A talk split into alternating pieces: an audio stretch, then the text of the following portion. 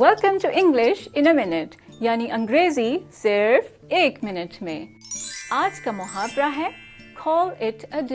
یہ تو آپ جانتے ہیں کہ ہفتے میں سات دن ہوتے ہیں لیکن اس محاورے میں اٹ کا بھلا کیا مطلب ہے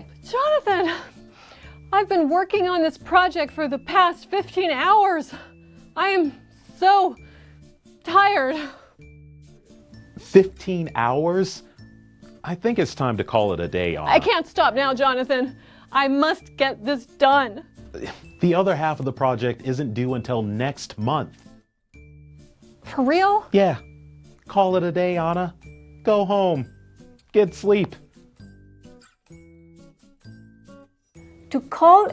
کا مطلب ہے کہ آپ جس کام میں مصروف ہوں اسے فی الوقت روک دیں عموماً اس محاورے کا استعمال جاب کرنے والے لوگ کام کے اختتام کے بارے میں استعمال کرتے ہیں یعنی بس اب اتنا ہی